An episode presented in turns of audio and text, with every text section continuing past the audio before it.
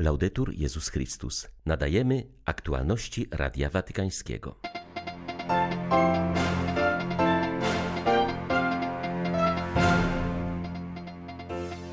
Piękno daru sakramentu małżeństwa polega na obecności Jezusa w naszych rodzinach i codzienności. Tak komentuje wczorajszy papieski list do małżeństw podsekretarz dykasterii do spraw świeckich, rodziny i życia przerażającym okrucieństwem i nikczemnym aktem nieludzkiego barbarzyństwa nazwał zbrodnię popełnioną na 35 osobach w wigilijny poranek arcybiskup Rangunu w Birmie kardynał Charles Bo.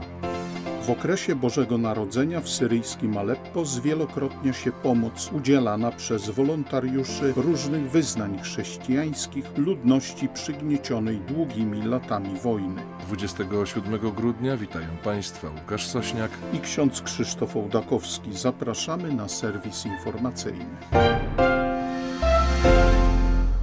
Nie możemy przestać głosić ideału małżeństwa. Zaprzestanie tego byłoby brakiem szacunku dla młodych pokoleń. Zwraca na to uwagę Gabriela Gambino, podsekretarz dykasterii do spraw świeckich, rodziny i życia, komentując opublikowany wczoraj przez papieża Franciszka list do małżonków na całym świecie. Przypomina ona, że trzeba przekierowania duszpasterstwa, ponieważ zbyt często mówimy, że rodzina jest dobrem Kościoła, ale nie potrafimy tego przekuć w praktykę. Gambino zauważa, że Ojciec Święty napisał napisał list pełen czułości i miłości, w którym w piękny sposób podkreślił znaczenie sakramentu małżeństwa. Piękno tego daru, który tak trudno przekazać dziś młodzieży, polega na obecności Jezusa w naszych rodzinach i naszej codzienności. Gambino przypomina, że Franciszek zrobił wiele, by ludzie odkryli łaskę sakramentu małżeństwa, a Kościół docenił ten wymiar życia w swoim duszpasterstwie.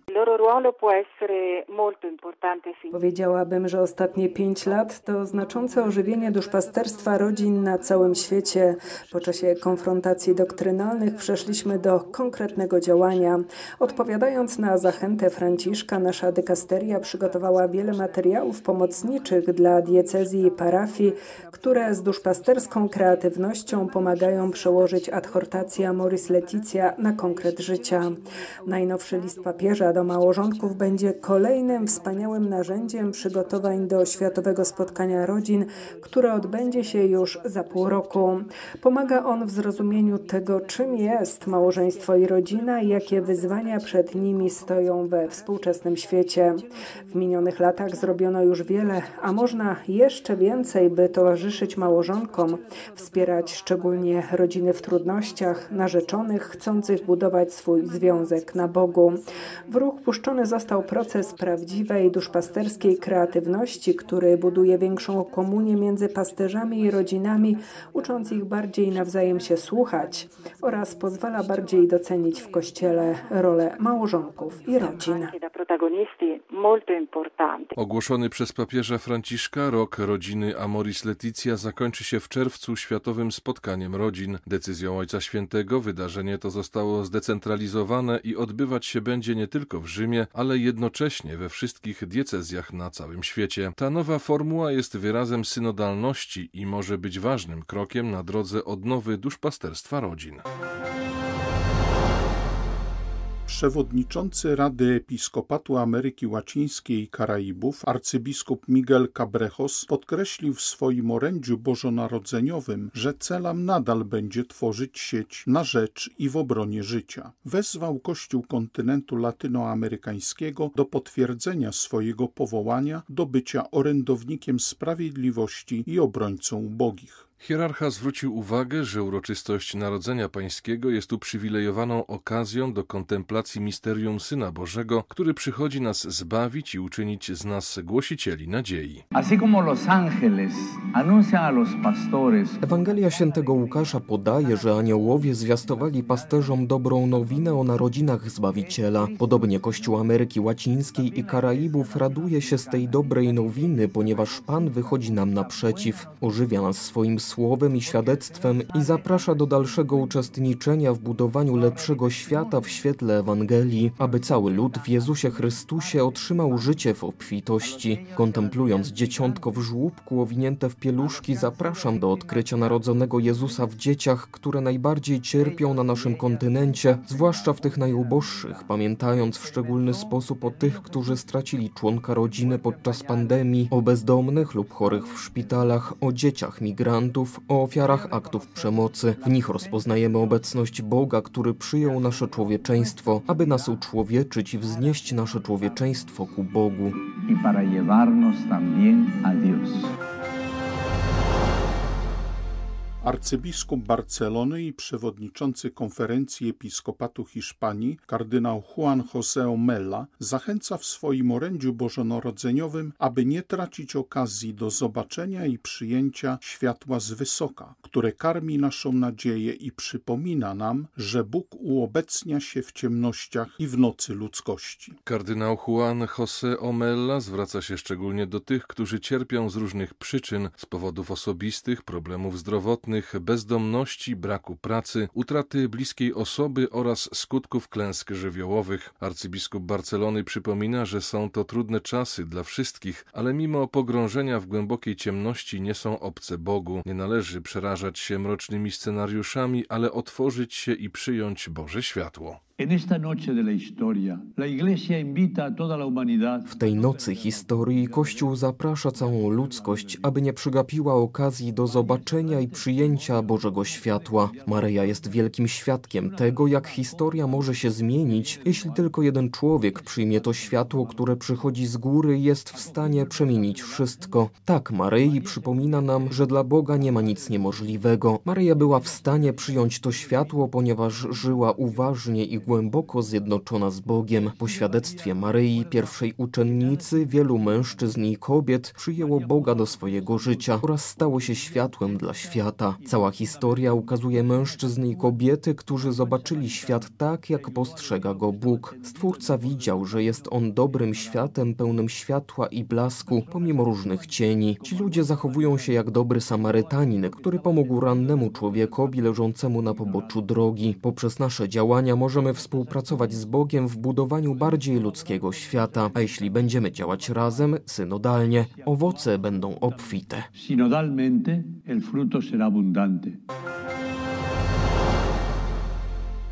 Brak środków finansowych zmusił Światowy Program Żywnościowy do zmniejszenia wsparcia dla Jemenu. Od przyszłego miesiąca potrzebujący otrzymają zaledwie połowę minimalnej dziennej racji żywnościowej. Tymczasem 16 milionów ludzi w tym państwie żyje na skraju głodu, a 20 milionów potrzebuje pilnej pomocy humanitarnej. Organizacja twierdzi, że przy braku zapasów i funduszy ograniczenia dotkną także wsparcie dla dzieci. Jemen przeżywa największy kryzys humanitarny na świecie, panuje głód i nie działa system opieki zdrowotnej. Szpitale i studnie zostały zniszczone podczas wojny. Bez zewnętrznej pomocy nie przeżyją miliony ludzi. Tragiczną sytuację mieszkańców tego kraju dostrzegł papież Franciszek, który w orędziu bożonarodzeniowym zaapelował o pomoc dla cierpiącej ludności. Usłyszmy krzyk dzieci Jemenu, gdzie od lat trwa w milczeniu straszna, zapomniana przez wszystkich tragedia, każdego dnia powodując śmierć, mówił Ojciec Święty. Jemen został zniszczony przez wojnę, która nasila się od 2015 roku. Znalazł się na zaprezentowanej przez włoską Caritas liście krajów, w których toczą się najpoważniejsze konflikty zbrojne na świecie. W wyniku walk zginęło dotąd ponad 250 tysięcy osób, a gospodarka znalazła się na krawędzi upadku. Światowy Program Żywnościowy ocenia, że 16 milionów mieszkańców nie otrzymuje